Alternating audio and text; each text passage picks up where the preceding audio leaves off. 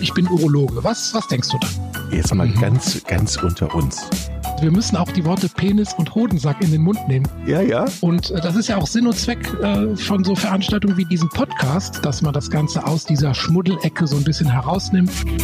Neue Folge Pinkelpause. Hallo Chris. Hallo Jochen. Ich, ich möchte direkt erstmal hier Werbung für dich machen. Du hast ja ein gigantisches Interview gegeben in der Geowissenschaft. Ich glaube, es waren acht, neun, sogar zehn Seiten.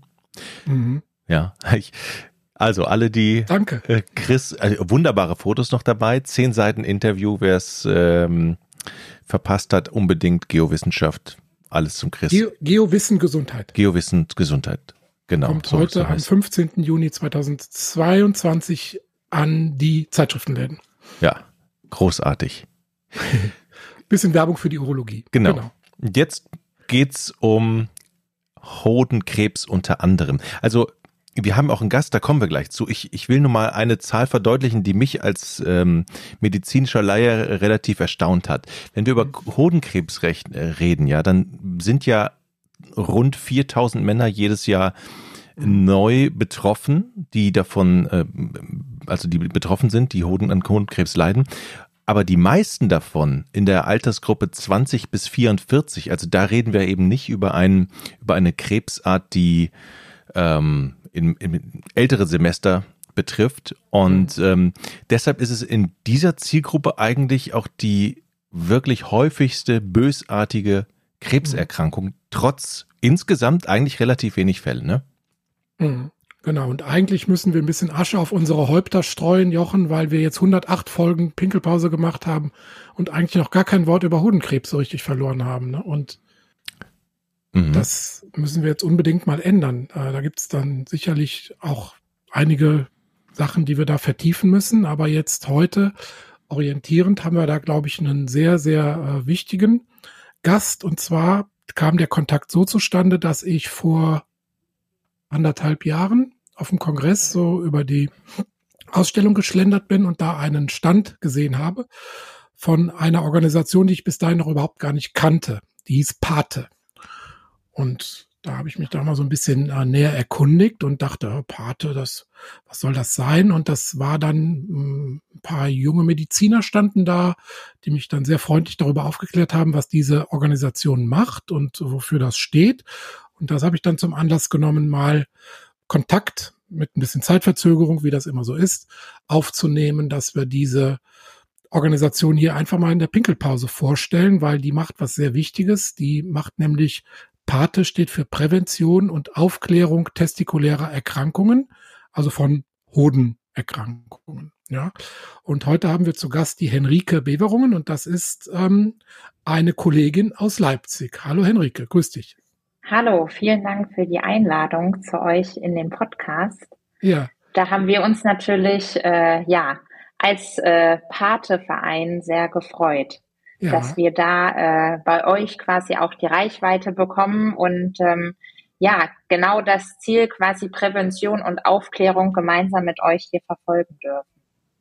Genau, das ist ja Sinn und Zweck, so wie ich es verstanden habe, dass ihr junge Männer informiert. Wir haben viele junge Männer als Hörer und äh, Aufklärung betreibt und dass man dann, kommen wir später auch zu, so eine Art Selbstuntersuchung auch macht oder ein Bewusstsein zumindest dafür schafft, dass man auch diese Organe seines Körpers ähm, untersucht. Aber erzähl doch mal was von dir. Wer bist du? Was machst du so? Wie bist du zu dieser Organisation gekommen? Genau, ich bin ähm, noch Assistenzärztin in der Urologie, inzwischen im vierten Weiterbildungsjahr und ähm, in, ja. In Leipzig bei Professor in Leipzig.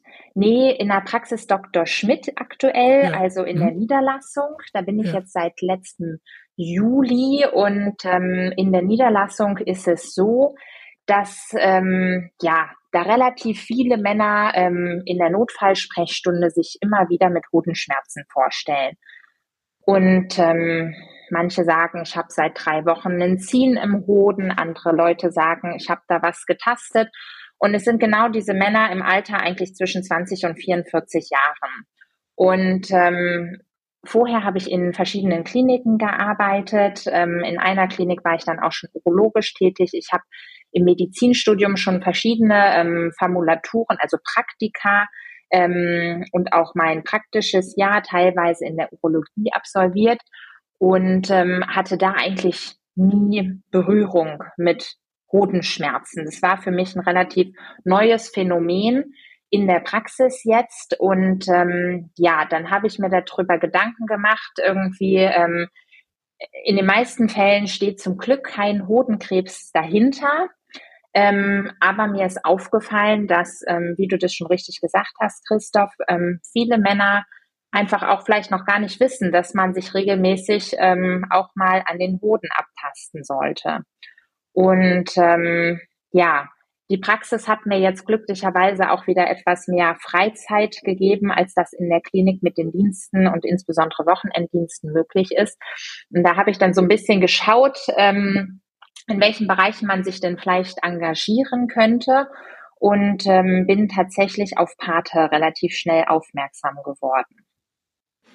Sehr gut. Ich stelle jetzt nicht die dumme Frage, wie wird eine Frau Urologin, weil Männer werden ja auch Gynäkologen und äh, machen ja da auch Aufklärungsarbeit äh, für Brustkrebs und so weiter. Also das ähm, ist als Ärztin, glaube ich, einfach so naturgegeben, dass man sich da irgendwie engagiert. Und deshalb genau. stelle ich diese dumme Frage einfach gar nicht. Genau, das könnten wir in einer separaten Folge dann irgendwann mal gegebenenfalls thematisieren. Aber du bist, fühlst dich wohl in der Urologie. Absolut. Also ich habe da äh, ja mein Fach gefunden und ähm, brenne für die Urologie und ähm, deshalb liegt mir das tatsächlich auch am Herzen. Ähm, ja, nicht für die Urologie unbedingt Werbung zu machen in dem Sinne, was wir jetzt hier tun, aber ähm, mich auch einzusetzen ähm, für urologische Erkrankungen und da mhm. ein Bewusstsein zu schaffen. Mhm. Beim Thema Hodenkrebs möchte ich mal ganz kurz reingrätschen. Ich habe ja eben gesagt, es ist ähm, die meisten sind betroffen in der Altersgruppe zwischen 20 bis 44. Das ist ja für viele Krebserkrankungen relativ junges Alter. Ist es deshalb vielleicht auch so, dass ähm, die Männer denen gar nicht so bewusst ist, dass es möglicherweise oder manche Symptome Hodenkrebs sein kann? Mm, ich glaube, in unserer Gesellschaft oder auch in der Schule vielleicht ähm, wird meistens vermittelt, dass Krebs etwas ist, woran Ältere leiden. Genau. Und dass äh, junge Menschen an Krebs erkranken können, gut, das hört man immer mal wieder. Aber dass es ähm, Krebserkrankungen gibt, die insbesondere junge Menschen ähm, betreffen, ich glaube, da gibt es in der Bevölkerung ähm, ein relativ geringes Bewusstsein. Und ich würde auch, ähm, ich will mich da nicht zu weit aus dem Fenster lehnen, aber ich habe damals in der Schule nur einen sehr eingeschränkten Aufklärungsunterricht bezüglich Sexualität, ähm, ja, Abtasten von Brüsten, Abtasten von Hoden und sonstigen ähm, Vorsorgeuntersuchungen erhalten. Und ich glaube, ähm, Hodenkrebs ist bei mir damals gar nicht thematisiert worden. Hm. Ähm, der Hodenkrebs ist ja insofern ein Sonderling, weil es gibt ja sozusagen Krebserkrankungen des ganz frühen Alters, die sozusagen angeboren sind. Dann gibt es die Krebserkrankungen des hohen Alters, die durch fehlende Reparaturmechanismen, grob gesagt, entstehen. Und beim Hodentumor ist es ja so ein bisschen anders. Der ist ja wahrscheinlich, man weiß das ja nicht so genau, irgendwann schon, ich sag mal, in die Wiege gelegt mhm. und wird dann durch Mechanismen, Risikofaktoren, Einflüsse in der Pubertät oder später, ich sag ganz grob aktiviert und wird dann, wächst dann und wird dann irgendwann im jungen Erwachsenenalter symptomatisch. Und insofern ist das schon, ähm, glaube ich, ein Sonderfall und bedarf auch tatsächlich besonderer Aufklärung und eines besonderen Bewusstseins, weil in dem Alter die Leute, das ist meine Erfahrung, die mit Schmerzen kommen, die haben meistens was anderes. Na, da können wir vielleicht auch nochmal drauf eingehen, was da noch an, an anderen Krankheiten möglich ist. Da haben wir irgendwann auch mal eine Folge zugemacht. Äh, Jochen, letztes Jahr an Ostern. Weißt du noch? Ost, die, die Folge mit den dicken Eiern. Letztes Jahr Ostern Folge mit den dicken Eiern, da muss ich nochmal recherchieren, ja. äh, spontan. Ja, genau. Ich weiß nicht mehr, welche es war, aber da haben wir mal alle äh, Ursachen aufgezählt, ja. die dicke Eier machen können, sozusagen an Ostern. Ah, okay.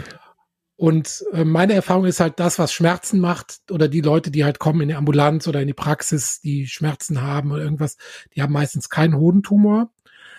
Und ähm, die, die wirklich einen Tumor haben oder viele kommen dann auch sehr oft, weil im Bekanntenkreis jemand einen Hodentumor hat und die dann einfach eine Angst entwickeln, ne, eine Angststörung, ähm, oder halt tatsächlich dann irgendwann einen Tumor selbst tasten.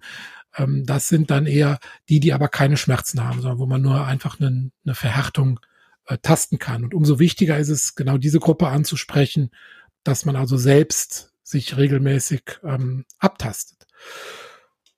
Nochmal zu der Organisation Pate. Also wir haben jetzt verstanden, es geht um Hodenkrebs vorwiegend. Mhm. Es geht auch darum, andere über andere. Ich habe eure Homepage mal angeguckt. Da sind auch schöne Erklärvideos über andere Erkrankungen, die in Frage kommen. Ähm, kannst du da noch mal kurz vielleicht drauf eingehen, was da so, was genau. diese Videos zeigen und äh, was was man da für Informationen rausziehen kann?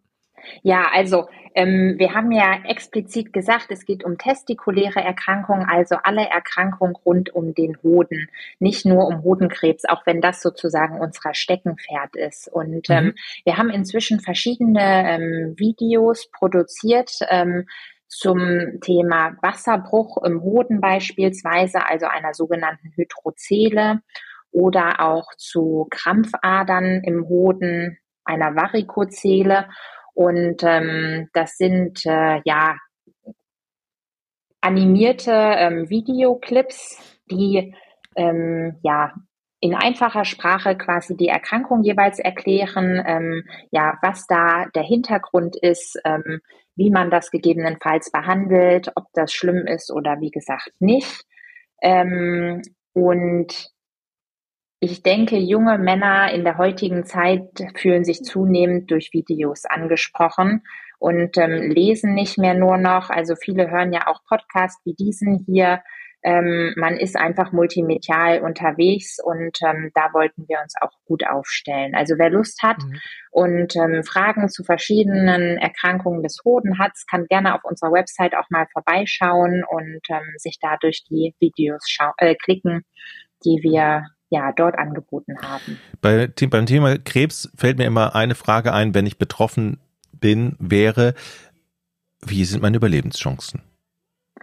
Also prinzipiell ähm, ist es so, dass Hodenkrebs zum Glück ein, ähm, eine Krebsart ist, die bei einer frühzeitigen Erkrankung bei den meisten Männern dauerhaft geheilt werden kann.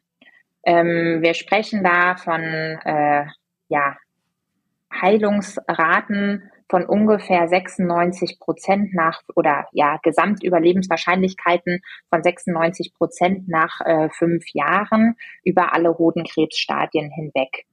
Jetzt ist es natürlich so, es kommt, ähm, wie dieser Name schon sagt, äh, Hodenkrebsstadien auf diese verschiedenen Stadien drauf an. Da geht es einerseits um die Ausbreitung ähm, des sogenannten Tumors, also des Krebses im Hoden, ob beispielsweise auch Lymphknoten befallen sind oder ob es andere ähm, ja, Tochtergeschwüre, Geschwülste, also ähm, Metastasen im restlichen Körper gibt. Und ähm, je nachdem weicht es natürlich ab, aber insgesamt denke ich, kann man mit 96 Prozent nach fünf Jahren Gesamtüberlebenswahrscheinlichkeit doch von einer wirklich sehr guten Prognose sprechen. Das heißt hier auch immer, je früher man es merkt, je früher der Arzt drauf guckt und es diagnostiziert wird, desto größer sind die Chancen, dass es, ähm, ich sag mal jetzt laienhaft, nicht streut und dass es noch gut heilbar ist. In den allermeisten Fällen ist das tatsächlich der Fall. Und deshalb ähm, empfiehlt auch die Deutsche Gesellschaft für Urologie als auch ähm, wir von Pate, dass sich Männer, ähm, wie der Christoph das eben auch schon gesagt hat, ähm, regelmäßig am Hoden abtasten. Ähm, ideal wäre alle vier Wochen, dass da tatsächlich so eine Regelmäßigkeit wie bei der Frau die Brustabtastung, die auch alle vier Wochen erfolgen sollte, vorhanden ist und man tatsächlich auch ein Gefühl für seinen Hoden bekommt, ähm, vielleicht auch registriert, ah, über dem Hoden oder neben dem Hoden ist der Nebenhoden. Das wissen ja viele Männer am Anfang auch nicht und sind dahingehend auch verunsichert. Ähm, und ihn dann vielleicht tatsächlich, wenn mal eine ähm, atypische Schwellung auftritt, ihnen das wirklich äh, auffällt und sie dann schnellstmöglich sozusagen den Weg zum Urologen finden, damit das professionell abgeklärt werden kann. Da mal Butter bei die Fische, die beiden Urologen. Wie taste ich ab? Worauf muss ich achten? Ich habe da einen ganz guten Trick. Ich lasse abtasten. Schön. nee, das ist, sage ich immer, auch ganz pragmatisch. Man muss das ja nicht selber machen. Ne? Man kann das ja auch, äh, sagen wir mal, im familiären Umfeld ähm, sozusagen ja. auch delegieren. Ja. Ähm, aber nee, Spaß beiseite. Man äh, muss halt den Hoden im Prinzip mit der einen Hand so ein bisschen fixieren und mit der anderen Hand kann man dann die Oberfläche so die Haut, praktisch die Hodenhaut über der Oberfläche so ein bisschen verschieben und abtasten. Und wenn das glatt, oval, prall elastisch ist, wie ein Daumenballen, sage ich immer, dann ist das in Ordnung. Wenn mhm. aber irgendwo ein Knöchel ist im Daumenballen, dann ist das verdächtig, dann ist da, ähm, muss das abgeklärt werden. Und wie die Henrike schon sagt, es ist nicht so ganz einfach am Anfang, weil hinter dem Hoden liegt der Nebenhoden wie so eine wurmförmige Kappe auf und der kann schon mal ähm, der hat zwei erkrankt oder erstmal per se kann der an sich schon so ein bisschen wurmartig, verdächtig, verdickt sein. Der kann äh, eine, eine Zyste bilden, eine sogenannte Spermatozele. Ähm, und der kann auch mal nach einer Entzündung vernarbt sein und dadurch was verhärtet. Und in diesen Fällen muss dann einfach auch ein Urologe tasten und auch ein Urologe Ultraschall machen. Wenn man unsicher ist, ähm, das ist ein bisschen wieder das Pendel, was in die Gegenseite ausschlägt. Viele Männer sind dann über vorsichtig, zum Teil schon so ein bisschen hypochondrisch und ähm, tasten dann sehr oft Dinge, die gar nicht da sind. Aber da sagt man immer den Spruch, lieber einmal mehr nachgeguckt als einmal zu wenig. Aber im Prinzip, wenn ich das richtig verstanden habe, geht es um die Oberfläche. Das heißt, ich muss sie nicht ähm, malträtieren, bis es weh tut und dann gucken, ist die. Ist es, also es geht um die Oberfläche. So ein Organ, ne? Das heißt also, ja. wenn man den so prall elastisch zwischen die Finger ja. nimmt, dann tastet man die meisten Verhärtungen auch im Innenleben des Hodens. Okay. Also man, ja. man würde es schon merken, wenn es anders ähm, aussieht, sich anders anfühlt als normalerweise, wenn man es regelmäßig macht. Das wollte ich ja nicht sagen. In der Regel ja. Nicht alle Tumoren sind tastbar, aber das ist die beste allerbeste Früherkennung, genau. Okay. Und hm. wenn ich Schmerzen habe, gibt es typische Schmerzsignale auch, die man eben nicht ertastet oder die, die also Schmerzen, muss ich auf Schmerzen achten?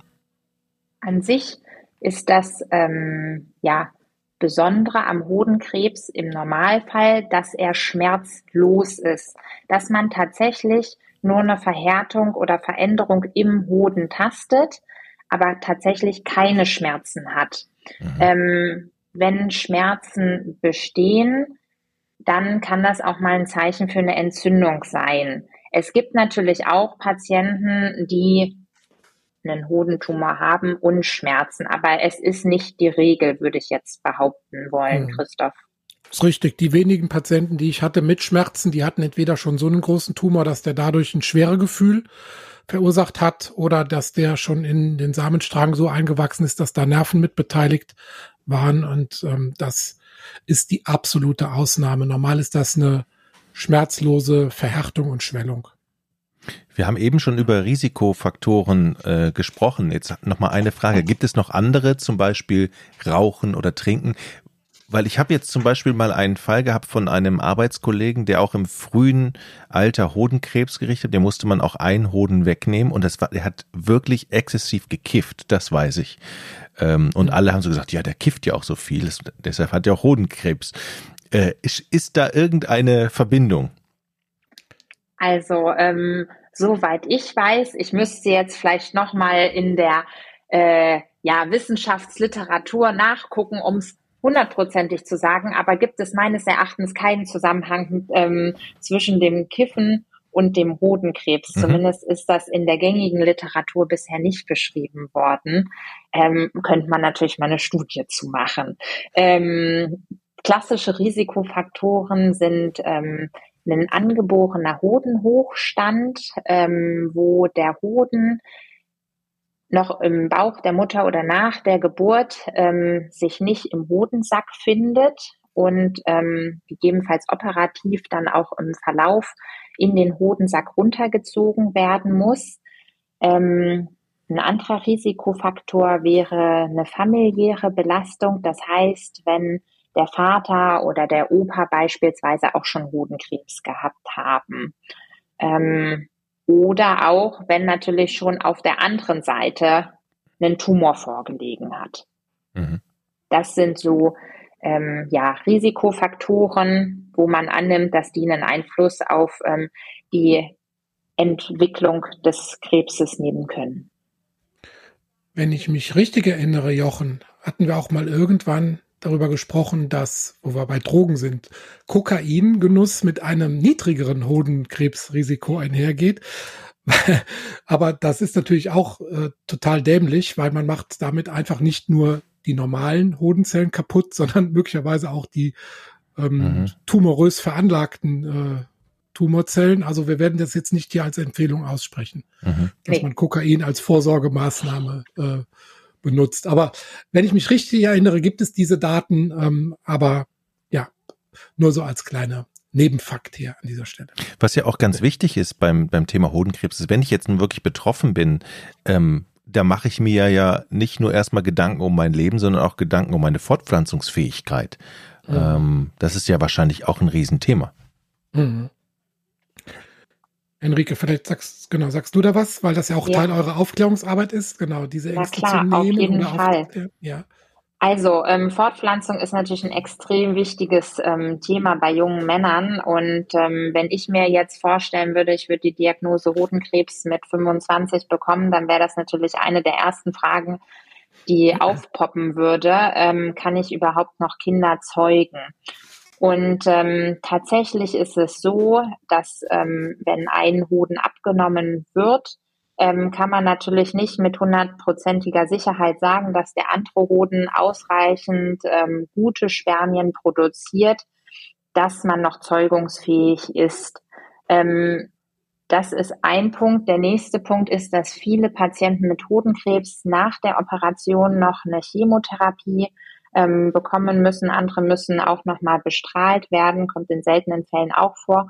Und eine Chemotherapie insbesondere kann natürlich die Fruchtbarkeit auch beeinträchtigen. Und ähm, das ist inzwischen ein ähm, sehr gut kommuniziertes Problem, so dass die Patienten tatsächlich vor jeder Operation, ähm, wo es um die ähm, Hodenentfernung bei Verdacht auf Hodenkrebs ähm, geht, angesprochen äh, werden und ihnen angeboten wird, Spermien ähm, vorher einzufrieren, damit später noch eine künstliche Befruchtung möglich ist. Und ähm, relativ neu ist noch, dass inzwischen sogar die Krankenkassen diese Kosten dafür übernehmen, weil ähm, sich das natürlich doch auf einige tausend Euro ähm, hm. ja, in den darauffolgenden Jahren beläuft. Und an ist dieser Stelle. Mhm. Weißt du das, Enrique? Weil das, ich bin, also zu meinen Zeiten, als ich noch operiert habe, solche Sachen, mhm. da wurde das nicht bekommen. Ist jetzt neu, dass es übernommen wird, aber kann man das beliebig lange dann einfrieren lassen? Muss die Kasse doch irgendwann sagen, nach einigen Jahren, jetzt ist mal gut. Naja, also ich denke mal, dass die das 10 bis 20 Jahre mit Sicherheit finanzieren würden. Mhm. Weil wenn ich mir jetzt überlege, ein 20-Jähriger bekommt die Diagnose Hodenkrebs. Mhm. Also ich finde, bis zum 40. Lebensjahr muss man denen das schon ähm, mhm. ja garantieren können. Mhm. Alles andere wäre in meinen Augen äh, irgendwo unfair. Ja. Aber ähm, ich will mich da nicht aus dem Fenster legen und ich denke, schlussendlich ist es dann auch wahrscheinlich von Krankenkasse zu Krankenkasse unterschiedlich mhm. und ähm, man kann da sicherlich mit denen auch reden. An dieser Stelle verweise ich mal auf einen anderen wunderbaren Podcast, der heißt nämlich Sprung im Ei mit der lieben mhm. Kollegin Silvia Badnitzki und meine Wenigkeit. Da geht es nämlich um Kinderwunsch und da haben wir auch genau dieses Thema äh, Einfrieren, Spermium einfrieren, Eizellen einfrieren, all das behandelt und auch in einer neuen Folge die Kosten dafür aufgedröselt. Also da kann man schlau werden. Dann tun wir doch einfach diesen Perfekt. Link in genau. unsere Show Notes ja. und dann kann der interessierte Hörer sich dann da weiter bilden, denn wie gesagt, an der Stelle sind dann auch neue Fakten da, die ich auch nicht so ad hoc parat habe.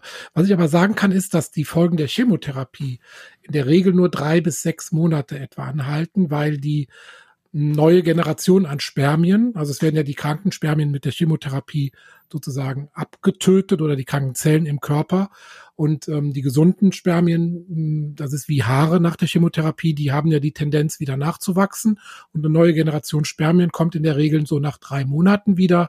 Und man kann etwa mit einem Sicherheitsabstand von sechs Monaten nach einer Chemotherapie wieder mit einer ähm, uneingeschränkten Fruchtbarkeit kann man davon ausgehen, natürlich sofern der eine verbliebene Hoden ähm, eine gute Leistung hat.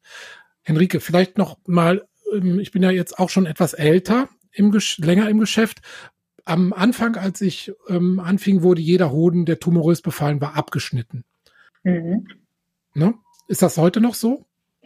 Tatsächlich hat das sich so ein bisschen ähm, geändert. Ähm, man legt zunächst den ähm, Hoden, der vermutlich Hodenkrebs äh, enthält, äh, durch einen Schnitt in der Leiste frei und macht dann zunächst einen Schnellschnitt. Das heißt, man entnimmt eine kleine Probe aus diesem betroffenen Areal und schickt die ähm, zur feingeweblichen Untersuchung zum Pathologen am jeweiligen Krankenhaus. Und der schaut dann innerhalb von 30 bis 60 Minuten sich das Gewebe an und gibt eine erste Information, ob es nun tumorös veränderte Zellen sind, ähm, also Krebszellen oder nicht.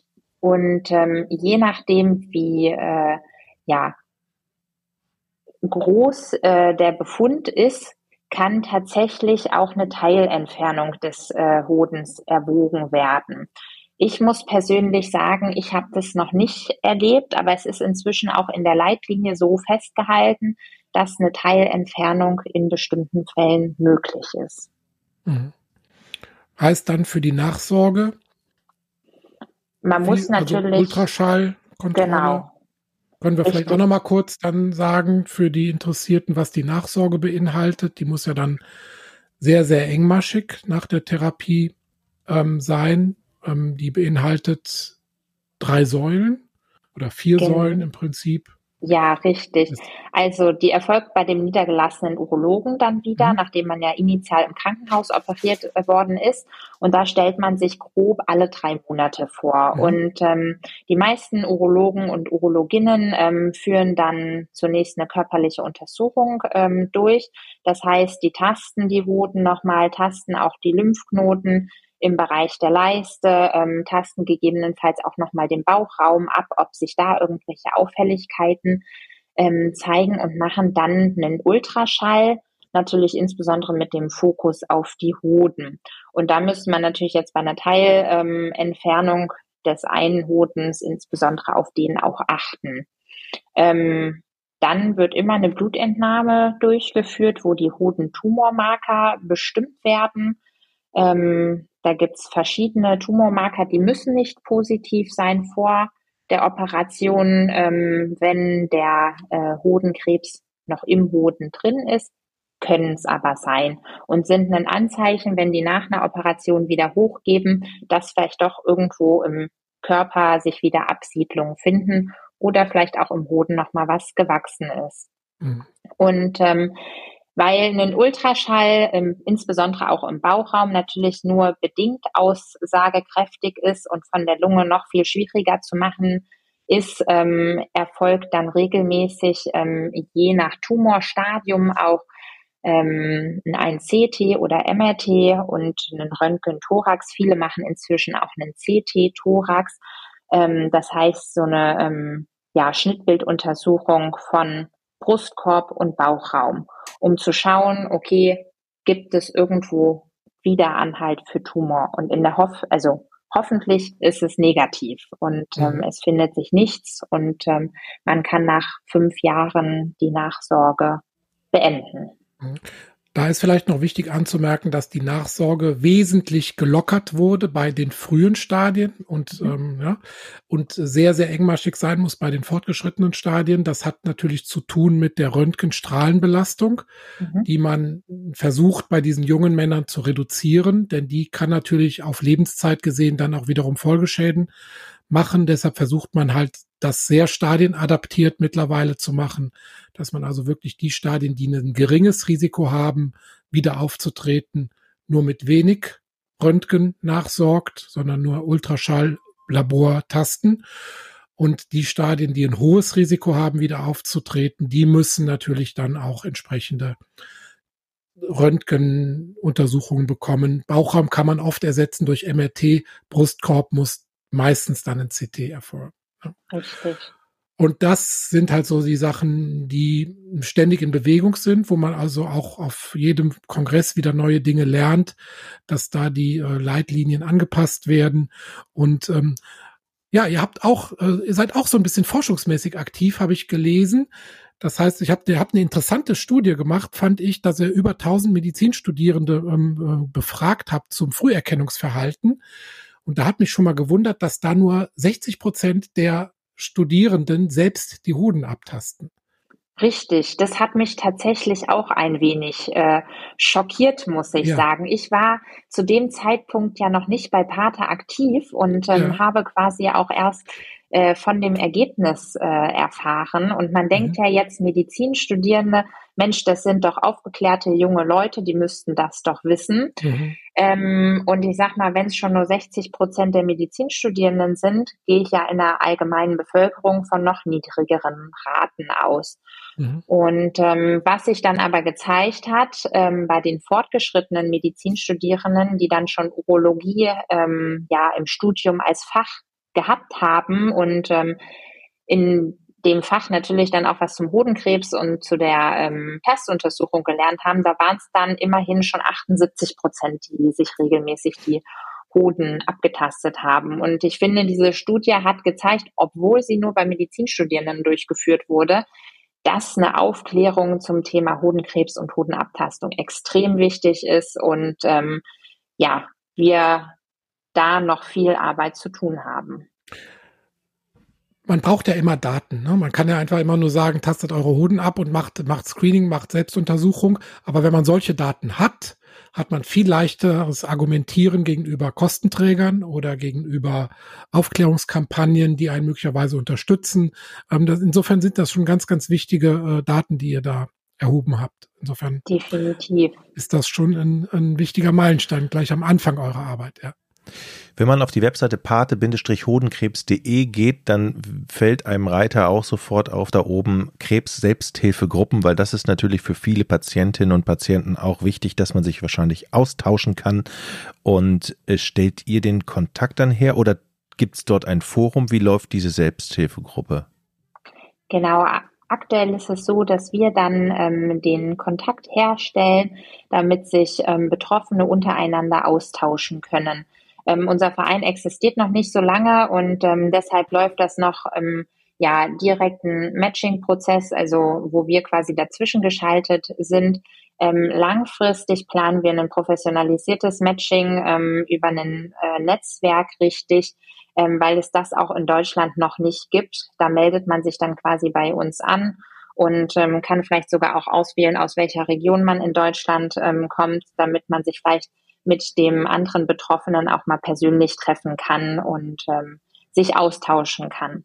Dann habe ich direkt eine Empfehlung. Und zwar habe ich ja mit mehreren anderen Personen eine Patientenplattform gegründet, die heißt patientenwievir.de. Patienten wie wir ein Wort.de. Und da gibt es zu allen Krankheiten, kann man da Gruppen gründen und sich da austauschen. Das ist praktisch wie eine Selbsthilfegruppe, aber online, überregional, mhm. wenn man möchte, anonym. Und äh, da kann man zum Beispiel auch eine Hodenkrebsgruppe gründen und dann hat man da einen, wie ein Facebook für Krankheiten ist das sozusagen. Das klingt Kleiner sehr Tipp, interessant. Falls ihr Lust da äh, kommen wir gegebenenfalls auf euch nochmal zu. Ja, genau, Dank. sehr gerne. Also wir sind auch noch in der Gründung, ähm, mehr oder weniger, auch noch nicht so lange dabei. Aber das, äh, da würde sich eine Schnittmenge ergeben. Ja. Alles besser als googeln, sage ich mal, ne? Krankheiten googeln, genau. ne? Alles besser. Ja, ja, das ist, äh, Patienteninitiierte, ja. Ärzteinitiierte Patienten-Selbsthilfe-Plattform. Mit genau. 1a Informationen und Fakten. Und jetzt bin ich noch bei dir auf der Seite pate-hodenkrebs.de. Dort kann man euch auch unterstützen. In welcher Form geschieht das? Genau, also wir freuen uns natürlich immer über helfende Hände. Ähm, man kann uns unterstützen als Studierender. Ähm, es muss gar nicht mal unbedingt Medizinstudierender sein. Wir sind da sehr offen, auch über äh, ja Menschen aus anderen Fachbereichen und ähm, ich will es gar nicht nur auf die Studierenden beschränken, also im Endeffekt auch ähm, Menschen mit einer Ausbildung, Männer, Frauen, egal welchen Alters. Ähm, die können sich bei uns im Team engagieren. Ähm, wir haben zum Beispiel auch einen Programmierer der Telekom mit bei uns, ähm, der uns da ein wenig unterstützt. Und ähm, ja, da gibt es immer was zu tun. Da freuen wir uns. Als Betroffener freuen wir uns natürlich auch über ähm, ja, äh, Feedback zu den Inhalten, inwiefern ähm, man sich da angesprochen ähm, fühlt, auch insbesondere jetzt bei der ähm, Netzwerkplanung für die Betroffenen langfristig, dass da ähm, das quasi genau auf Augenhöhe mit den Betroffenen geplant wird. Und wir freuen uns natürlich auch über Urologinnen und Urologen, ähm, die Ansprechpartner für junge Männer sein möchten, ähm, die wir sicherlich dann auch auf unserer Website mit verlinken können, ähm, weil das vielleicht auch jungen Männern die Suche nach einem passenden Urologen einfacher macht. Und ähm, ja, als letzten Punkt freuen wir uns natürlich als Verein immer über Spenden, ähm, weil die ganze Arbeit ehrenamtlich erfolgt und beispielsweise solche Videos, wie wir vorhin angesprochen hatten, natürlich ähm, durchaus auch ähm, Kosten verursachen und ähm, wir die natürlich auch decken müssen. Dann stellen wir doch mal den Link zu eurer Homepage auch in die Show Notes und hoffen, dass da was passiert. Und Stichwort Betroffene, auch ein Blick in die nächste Woche. Da haben wir dann auch einen betroffenen Hodenkrebspatienten hier zu Gast, der uns dann auch Rede und Antwort zu seiner Erkrankung stehen wird. Enrique, das war sehr, sehr aufschlussreich. Danke dir ja. für deine Zeit an diesem sonnigen Nachmittag, den wir hier gemeinsam verbringen durften. Jetzt machen wir Schluss und gehen noch ein bisschen raus in die Sonne. Oder Jochen, hast du noch Fragen? Ja, denke ich auch. Vielen Dank. Vielen, vielen lieben Dank euch für die Zeit und die Möglichkeit, dass ich hier was zu Pate erzählen konnte. Und ich hoffe, ähm, ja, wir haben den jungen Männern einiges mit auf den Weg geben können. Definitiv. Ja. Noch ein kurzes Fazit von mir. Es ist gut zu erkennen, Hodentumor ist fast immer heilbar. Es sind manchmal Zusatztherapien notwendig, aber auch die übersteht man. Also auch hier gehen wir wieder positiv aus dem Podcast raus. Macht's gut, liebe Leute. Bis nächste Woche. Tschüss. Ciao. Ich bin Urologe. Was, was denkst du dann? Jetzt mal mhm. ganz, ganz unter uns. Wir müssen auch die Worte Penis und Hodensack in den Mund nehmen. Ja, ja. Und äh, das ist ja auch Sinn und Zweck äh, von so Veranstaltungen wie diesem Podcast, dass man das Ganze aus dieser Schmuddelecke so ein bisschen herausnimmt.